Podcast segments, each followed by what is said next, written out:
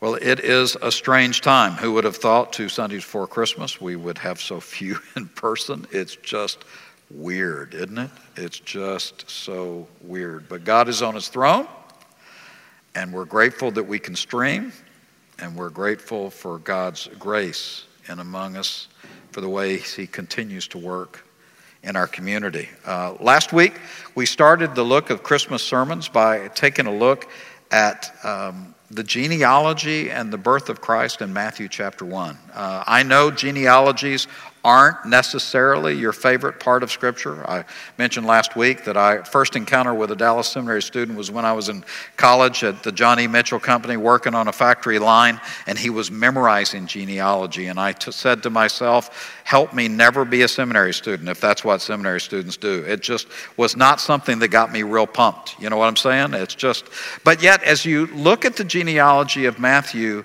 you realize that Matthew is sending us a signal because of the, the nature of that group of people. They are broken.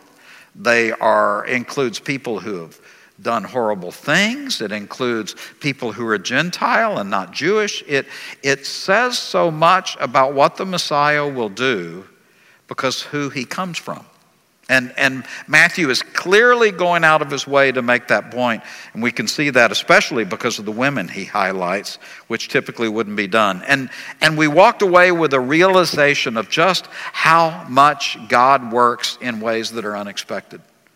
The, the Jewish people were clearly waiting for the Messiah to come. It was the focal point of who they were and, and what made them the Jewish people. And yet, he did it in so many ways that defied their expectations because he did it through a genealogy that was a mess.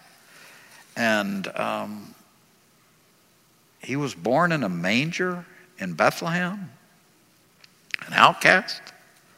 There are just so many things that would have been a shock to the senses of a first century uh, Jewish person as you read this. And you realize that Matthew, in the most Jewish of the Gospels, is, is trying to break through to the Jewish leader to help them see how Jesus fulfilled all of those Old Testament promises and, and how significant he was in light of the Old Testament and he goes out of his way to point out fulfillment of Old Testament literature.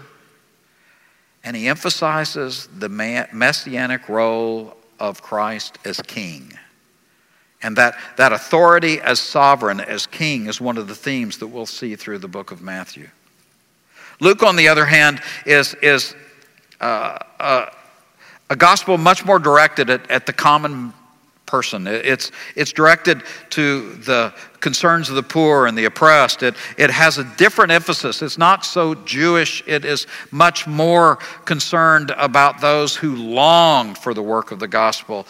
And so in Luke, when he describes the story of the Christmas, he tells about the shepherds who would come. Because in the first century, shepherds were not exactly considered desirable. Shepherds were considered outcasts in society. They lived out there, and let's face it, they, they smelled like sheep, which makes them not the first people you invite to your Christmas parties, right? I mean, they were, they were uh, typically men who lived in isolation and, and were often viewed as suspect because they believed that they would come in and steal and those kind of things.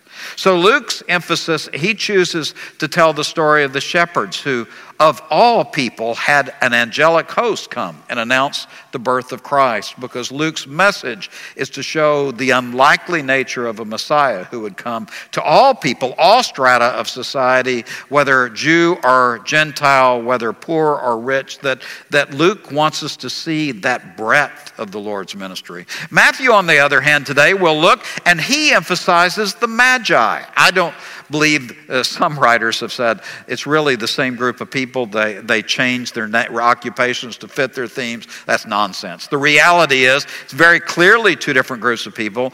Uh, Luke emphasizes the shepherds because it is the group that helps him make the point he's making, whereas Matthew emphasizes the Magi because he's making another point. So, today, in the first 12 verses of, of Matthew chapter 12, we're going to look at the story of the Magi. And if you will, turn in your Bibles to Matthew chapter 2. In the first two verses, he just says there was a disturbance in the sky. After Jesus was born in Bethlehem, referring back to chapter 1, in Judea, during the time of King Herod, Magi from the east came to Jerusalem and asked, Where is the one who has been born King of the Jews? We saw his star when it rose and have come to worship him. There's a lot going on in there. Jesus first is born in Bethlehem because it is the city of David. It's a small community about four, five, six miles south of Jerusalem. If you go to Israel and we go into Bethlehem, one of the things you're struck by is today it's under Palestinian control. You have to go through security checkpoints, and if you have a Jewish guide, they typically get off the bus because they don't, they'd rather not be in the Palestinian section. And the Church of the Nativity is there, an ancient uh, church in which um, different Christian traditions believe that it housed the cave in which Jesus was born. In fact, it was as early as the second century that Christians believed that they could isolate which cave Jesus was born. Uh, so the, the nature of that Bethlehem location has been a part of Christian tradition for a long, long time. Uh, why Bethlehem? Because it's the city of David. And as I mentioned, the whole point of the genealogy, one of the major points of the genealogy is that Jesus is a fulfillment of the Davidic covenant, the son of David, about whom the promise in 2 Samuel 7, the Davidic covenant, made that he would be a king that would rule eternally. And so eh, Jesus had to be born there to make the connection to the Davidic promise more clear. And it says, during the time of King Herod. This is Herod who, in all humility, called himself Herod the Great. Uh, I tried that at home, didn't go so well. The, uh, Herod the Great was an incredibly significant uh, character in the ancient Near Middle East. Um, he took control of the land of Israel in around uh, 40 uh, BC, and he reigned until his death in approximately 4 BC, depending on what accounts you believe. Um, he was brilliant politician. He was half descendant of Edomite, or the, uh, uh, the descendants of Esau, and half Jewish. He was therefore not fully accepted as a Jew throughout his time. He, he was a brilliant politician who learned better than anyone in history how to manage the nation of Israel and also manipulate the kingdom of Rome so that he lived in that in between space in a very effective way. He accomplished some of the greatest building projects in the history of Israel, including the, the temple in which Jesus would have worshiped in the first century, but also other magnificent sites that even today we can go to and see this is something that Herod built. Um, and, and he was also incredibly ruthless. Historians say that when he saw a threat to his kingdom, he just felt obligated. He killed his favorite wife. That's literally what they say. He murdered his favorite wife. Um, you just wonder what he'd do for the less than favorite wives, um, as well as her two sons. Uh, he was ruthless and was willing to do almost anything to keep control. In fact, um, he had manipulated the leadership of Israel, the Sadducees, the Sanhedrin, so that they worked in concert with him because they had an unholy alliance that allowed both to have power. But there was a horrible distrust between the two because everyone knew how evil he was. And there appears what the Bible calls magi. Now, magi are mentioned in the book of Daniel in unfavorable terms. They were, they were typically astrologers who were viewed as scientists of their days because in their days, science was mixed in religion. And, and so they believed that the stars could be used by the gods to inform the people of things that were going to happen. And even among the Jews, there was some expectation of that. So they would have studied the stars if they were from Persia, which is one of the very likely possibilities. They would have worked for the king of Persia, who also was uniquely humble, calling himself the king of kings. And the king of Persia would have paid them to watch the stars to let him know what the stars might be indicating in foreign affairs. So it's possible that they were sent by the king of Persia to see if this king of the Jews would be born in case he would be a threat to Persia's rule throughout the land. We don't know if they were God fearing, as you know, because of the two captivities of the northern and southern kingdom. There were many Jews that were in Babylon, the land of Babylon and Assyria to the east and north of Israel. And it may well be that they were familiar with the Old Testament prophecies of the nation of Israel, so that it may well be that they had heard, or they could have even been in Jewish extraction themselves and known about the promises that there would be a king. We just don't know. But somehow they were clued to the possibility that there would be a great king coming from Israel. And when they saw the star, they were convinced that it was the star indicating his birth. Now, that actually is an Old Testament reference because in Numbers chapter 24, I know many of you are reading Numbers devotionally just this morning. In Numbers chapter 24, there is a character named Balaam. Balaam is famous because his donkey corrected him.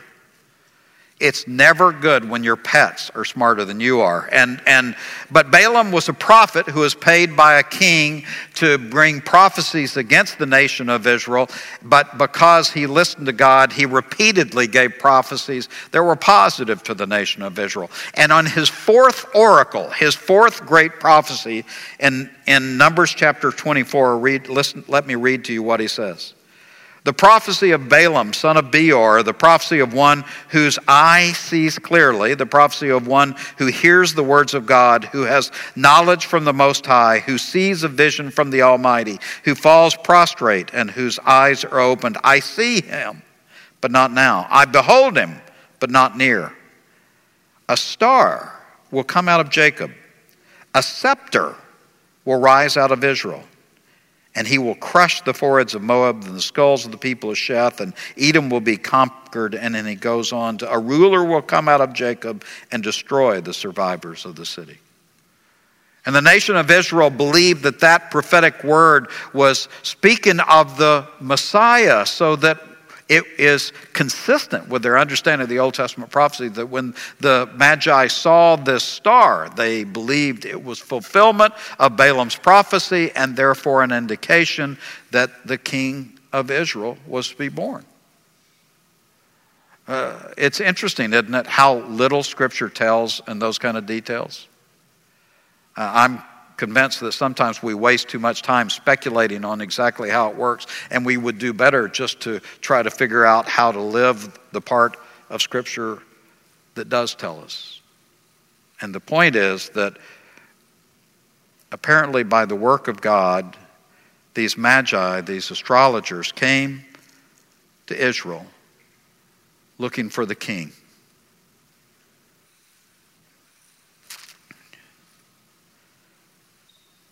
In verse 3 through 8, that creates a disturbance. Oh, by the way, one other thing. Um, you know how in the song we always see We Three Kings? You know why? Because Psalm 72, the psalm I read to you, refers to kings bowing before the Messiah. So they, the writer of the Christmas story songs thought, well, that must be fulfillment of the kings. And why three?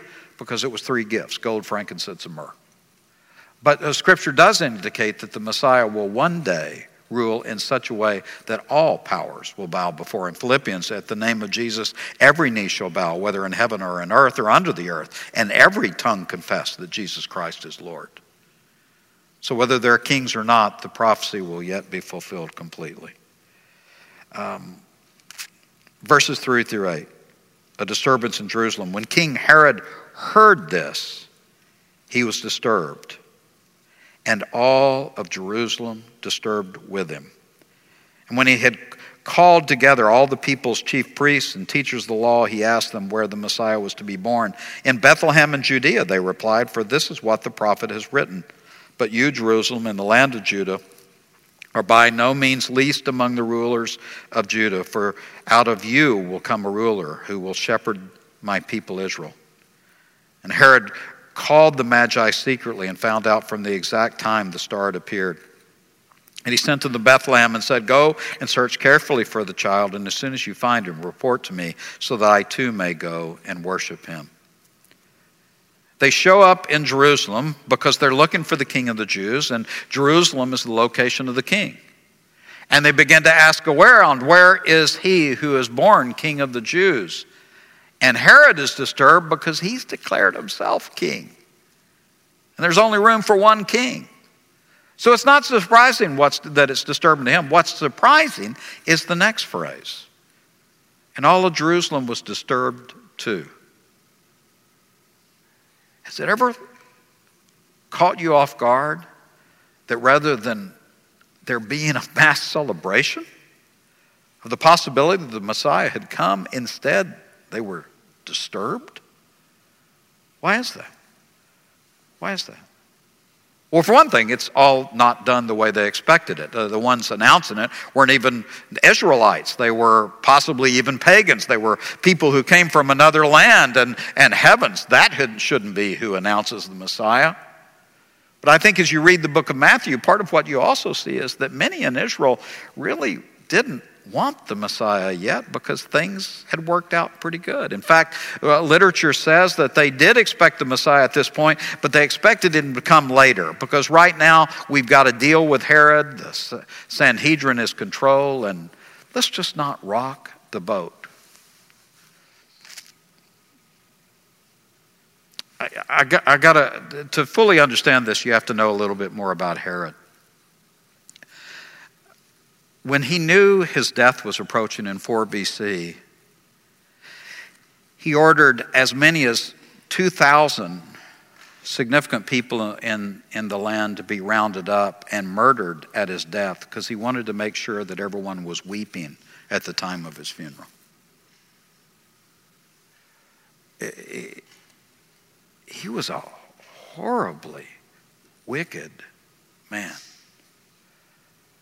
who was so hateful and so egomaniac that he had no concern at all for human life, but only his own reputation. And yet, Israel's kind of made an alliance with him and grown used to him.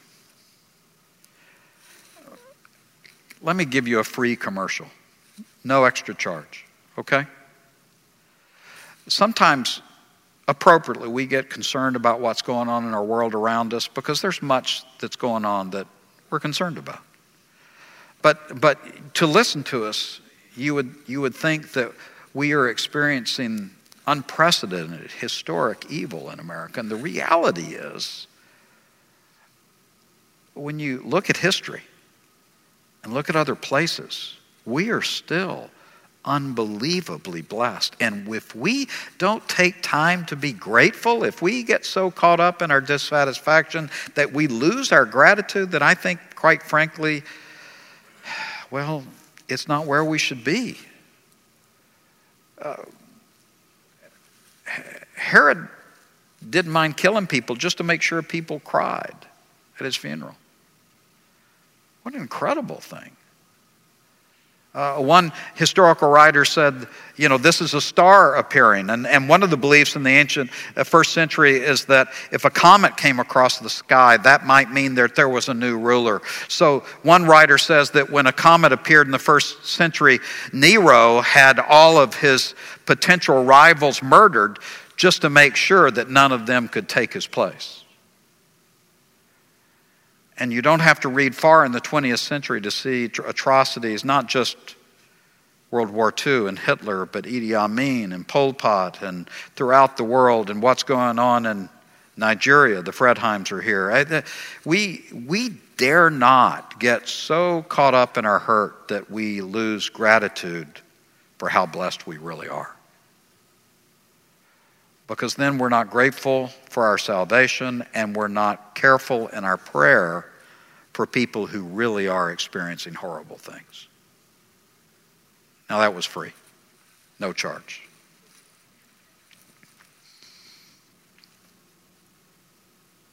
Where's he going to be born? Herod asked. And the religious leaders knew. Micah chapter 5, verse 2 which is quoted You, Bethlehem, in the land of Judah, by no means least among the rulers of Judah, for out of you will come a ruler. That's Micah 5 2. And, and when the Magi were appeared and Herod asked, the religious leaders immediately knew. And then, who will shepherd my people Israel? Maybe from 2 Samuel 5. The king as shepherd is a theme that's in the prophets as well as the historical books. And Herod, because he's so evil, called the Magi and, and asked when he was born. Because we'll see next week that Herod would order the murder of all the boys two years old and under in the area of Bethlehem, and he wanted to make sure that he got the exact window of when they might live. And he sent the Magi on and said, Make sure you tell me when you find him so that I can worship him.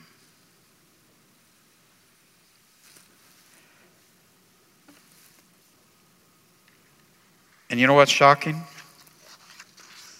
The religious leaders know that he's to be born in Bethlehem. They know that the Magi have shown up. And none of them go with the Magi to see him. Isn't that crazy? If you were a first century Jew who had, who had, had memorized the prophecies of the Old Testament, the, the Abrahamic covenant, the Davidic covenant, the New covenant, and had, had seen the prophecies of Isaiah about the Messiah, if you had studied this all your life, and then there is this report of a supernatural appearance of light in the sky, and these foreigners announcing their expectation of the birth of the King of the Jews, if all of this was occurring and, and and you know where he's to be born, wouldn't you think at least the high priest would send somebody to go check it out? See, the irony is, Israel at this point, and Matthew wants us to see, was terribly religious. I mean, they were all about religion. They, they did temple worship. They tithed down to the table salt on their table. They, they memorized all 613 uh, promise, I mean, commands of the Old Testament, and they had volumes of literature on how exactly that to make sure you had obeyed it all. They knew the answers to all of the longer and shorter catechism. See, most of y'all didn't grow up in the Presbyterian church. You don't know what that means. But they didn't care about the Messiah because they were religious, but they weren't in love with God. See, uh, in many ways, religion, doing religion, can be a substitute for true faith. It, it, it, can be something that we do to make ourselves feel good, to elevate ourselves, to justify our existence, but, but lose the whole point of it, which is to know and love and obey God. And Matthew wants us to see that at the time of Jesus' birth, much of the Jewish population had, they were religious. They, they got that, but it, it, it, it had no connection with reality because when they heard the Messiah might be born, they didn't even bother to go see. And men and women, we, we dare not get caught up in the lie that our religious activity is what God yearns for. God yearns for our love. And that's why he sent his son to die on the cross and be resurrected to secure our eternal life and to give us the peace that religion never will. And religion will never, ever fulfill. Verses 9 through 12, there's a disturbance through a dream. And after they had heard the king, they went on their way, and the star they had seen when it rose went ahead of them until it stopped over the place where the child was. By the way, there's all kinds of debate about what star is, that it was a convergence of Venus and Jupiter in the sky um, that occurred in, in 7 BC. I, I, personally don't think that's it because um, what I've read is that they would have still been the width of a moon apart. I don't think that would have shaken the ground quite that much, especially it's hard to see how that would have guided them to Bethlehem. It's my personal conviction that it is a supernatural light, it's the Shekinah glory of God. That's consistent with the way God reveals himself throughout Scripture, and that is consistent with the way he led the Magi to Bethlehem, to the place of Jesus' birth. I think it is a supernatural light that initially guides them to Jerusalem and then reappears when it's time to guide them to the trip south to Bethlehem. And when they saw the star, they were overjoyed. And coming to the house, they saw the child with his mother. And they bowed down and worshiped him. They opened their treasures and presented him with gifts of gold, frankincense, and myrrh. And having been warned in a dream, this is the disturbance, not to go back to Herod, they were returned to a country about another route. Notice Matthew wants us to see that who are the ones who worship the Messiah? Not the Jews. Not the Jews. Not the religious leaders. Not any of the people you would expect. Who are the ones that worship the Messiah? Foreigners. And in Luke, shepherds, outcasts. Because, because God doesn't work according to our categories. God works according to the hearts of the recipient. God came for those who are willing to hear and willing to see and willing to respond. And if the religious leaders chose not to, then God's work will yet be done. It would have been a shock to the system of Jewish leader because reader, excuse me, because these are the wrong people worshiping if he's the Messiah. In fact, the, in 1 Corinthians, Paul says, None of us were smart, none of us were learned, none of us were popular. You know, God, God doesn't pick the popular kid on campus necessarily. He, he picks the ones whose hearts are soft toward Him. And that's who He chose. He, he, he doesn't work the way we expect, he, he, he works the way His perfect will commands. And that's the other thing I want you to see. His plan always works. Uh, as, as you look at the Christmas story, and especially Luke and Matthew, one of the things you realize is how many obstacles come up. I mean, there's Herod who wants to kill him. Next week, we'll see that they have to run to Egypt to get away. There, there are all kinds of these obstacles, and, and you could think and read in it that God might lose heart and say, Oh no, it's not working out the way I planned. What will I do? But God's word and God's will are always accomplished. His will is inevitable. And so uh, Joseph and Mary just keep being faithful in all of their odd circumstances, and God keeps sending the right people in all the weird situations, and God brings His Son to bring salvation to a broken world. And if God did that to bring Jesus, God does that in our lives as well. We, we too quickly panic when things don't go the way we think they should. We, we too quickly panic when we see some evil in the world around us as if, oh, God said He wouldn't allow that. The reality is that, that as long as we're on this earth until Jesus comes back, there, there's going to be evil. There's going to be difficult. Jesus said, In this world uh, you will have trouble, but take heart, I've overcome the world. And, and we, we panic as if somehow, if things don't go the way we expect, that maybe God can't do it. But there's nothing that can stop God's will, and nothing that can stop God's plan. Sure, he had promised that the Messiah would come hundreds of years earlier through David, and he had filled in what that meant through Isaiah four or five hundred years earlier. I mean, time doesn't matter to God on that level, but his will is absolutely sure, and just because the circumstances aren't what you and I might think, we could expect that we dare not betray our lack of faith by panicking. The reality is, if we trust God and God is in control and God will give us our best, we can have peace no matter what. Right? We'll still have sadness, we'll still have difficulty, but, but we can have peace that comes from the confidence that He's in control. And in my years of pastoring here, one of the things that has touched my heart the most is these saints who've gone through unbelievably difficult things, and yet because their faith ran so deep, they retained that peace no matter what. because they knew God's plans always come to fruition. Matthew wants us to know that Messiah came in a way that Israel didn't expect. He, he came through people that Israel wouldn't respect. He accomplished his will in ways that, quite frankly, they would look down on. But God's will is sure.